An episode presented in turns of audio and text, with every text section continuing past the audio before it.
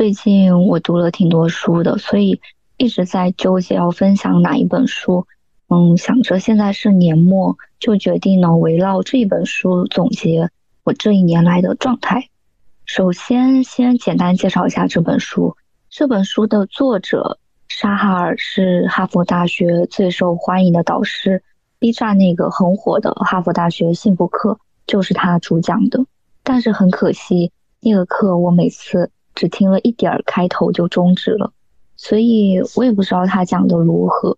但是呢，我看了这本书，也算是对他有了一个基本的理解。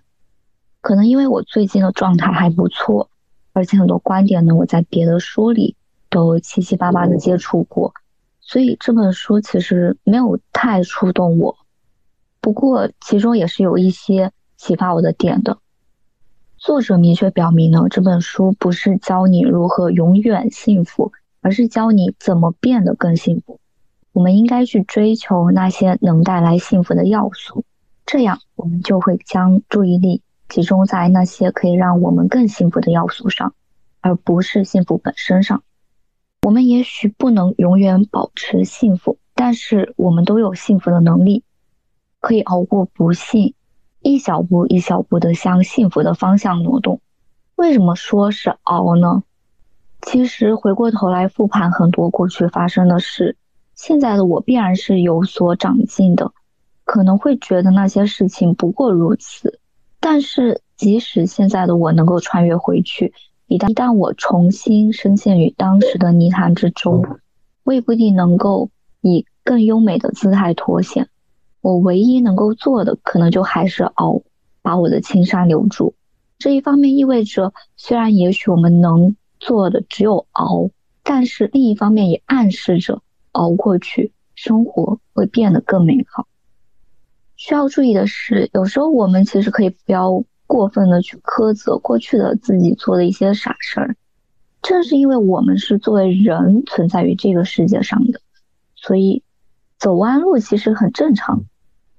作者在书中呢也提炼出让人们更幸福的五个核心要素，包括精神幸福、身体幸福。心智幸福、关系幸福、情绪幸福，我更愿意将它们简化为三个核心要素：心灵幸福、身体幸福、关系幸福。本期节目选择分享这本书，很大的原因是因为我觉得我今年的关键词可以是“幸福”二字。于是呢，我就在想，为什么我感到了幸福呢？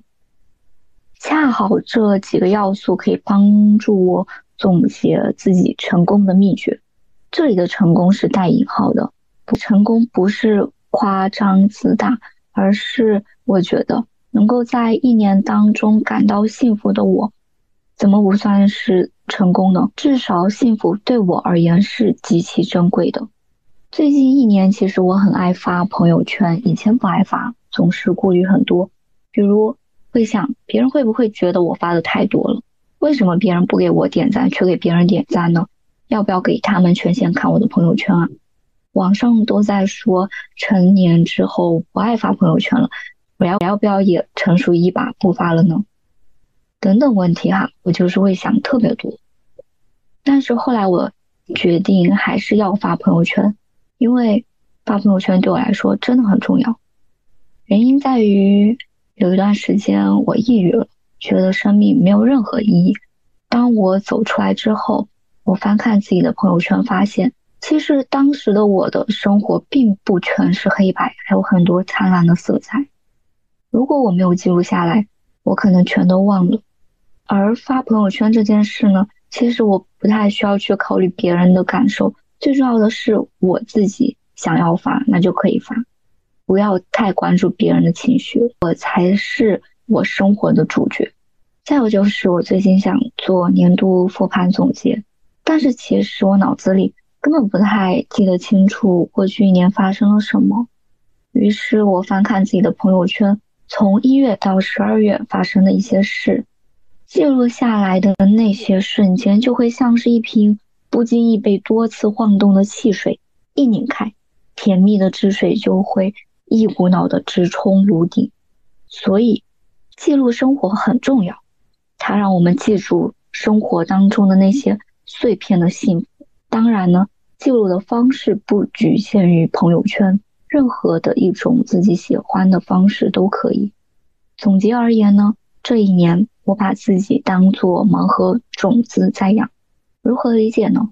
就是把自己当做盲盒里的一颗种子，不知道这颗种子最后会结出茉莉，还是只是一株狗尾巴草。但是没关系，这不重要。我要做的呢，就是把种子埋进土壤，然后坚持用幸福要素浇灌。种子不一定必须长成什么样才是好的，我们可以不要给自己设限，因为我们远比自己想象的厉害得多。用心浇灌的种子会成为我们想要的任何心态。前面提到幸福要素包括心灵幸福、身体幸福、关系幸福这几个幸福的点呢，其实可以帮助我们去如何找到真正的幸福，同样呢，也可以帮我们理清。我们是如何获得幸福的？心灵幸福指的是内心的稳定。我能够明显感受到，在不稳定的时候，我就像是一台老旧的电脑的光驱，鼠标多次来回移动都找不到晃动的光驱在哪里，根本无法控制它。而身体幸福指的是身体健康，关系幸福呢，指的就是关系健康。在身体幸福方面，我比以前运动的更多了。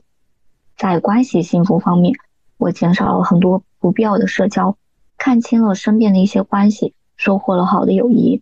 而在心灵幸福方面呢，一方面我摄入了更多的营养，营养主要来源于书籍。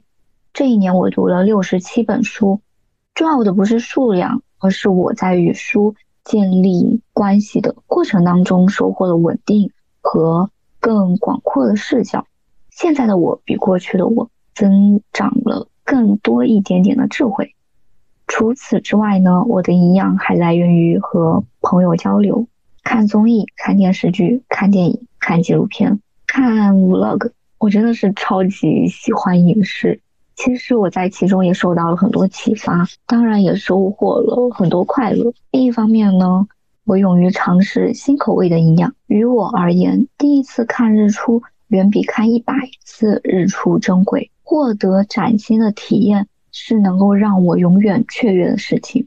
通过朋友圈的记录，我总结出了过去的一年自己的一些闪闪发光的时刻，包括我用毛笔写了小楷，画了油画，看了海边的日出，赶了大集，骑行距离突破了三十公里，参加了迷笛音乐节，在操场摆摊卖酒。然后赶了海，跟狗狗握了手，打了网球，录了播客，个人去陌生的城市旅游，恢复了游泳，拍到了北斗七星，然后用马克笔画画了，尝试了普拉提，喝了新鲜的羊奶，还爱上了摄影。不看不知道，一看吓一跳。我真的做了好多事儿，做了好多的尝试。我真的很满意现在的自己，我真的比以前更爱自己了。在全书当中，我最喜欢的一句话就是：“请在帮助他人之前，先戴好自己的氧气面罩。”这句话来源于乘飞机的安全提示。从前的我是重度讨好型人格，父母教育我凡事要替别人考虑，出了事情要在自己身上找原因。当我被别人伤害的时候，我变得像个刺猬，我不能理解为什么别人能够做出那些事情。我讨厌父母的理念，我维护别人，我替别人考虑，那么谁来维护我？谁来替我考虑呢？如果连我自己都不能为我自己争取，那么还有谁能替我做这件事儿呢？相比于当时那个浑身带刺的自己，我其实是找到了更好的平衡点的。未来呢，我还是会一如既往的保持自己的纯良，但是与之前不同的是，我会更加关注自己的情绪和感受。总而言之呢，这一年我的关键词是快乐、幸福、积极、稳定。勇敢。这期的播客到这儿就结束了，希望在评论区看到你的思考。祝愿未来的你也像种子一样，只顾吸收营养，只顾生长，不在意他人的流言蜚语。我们下期再见，拜拜。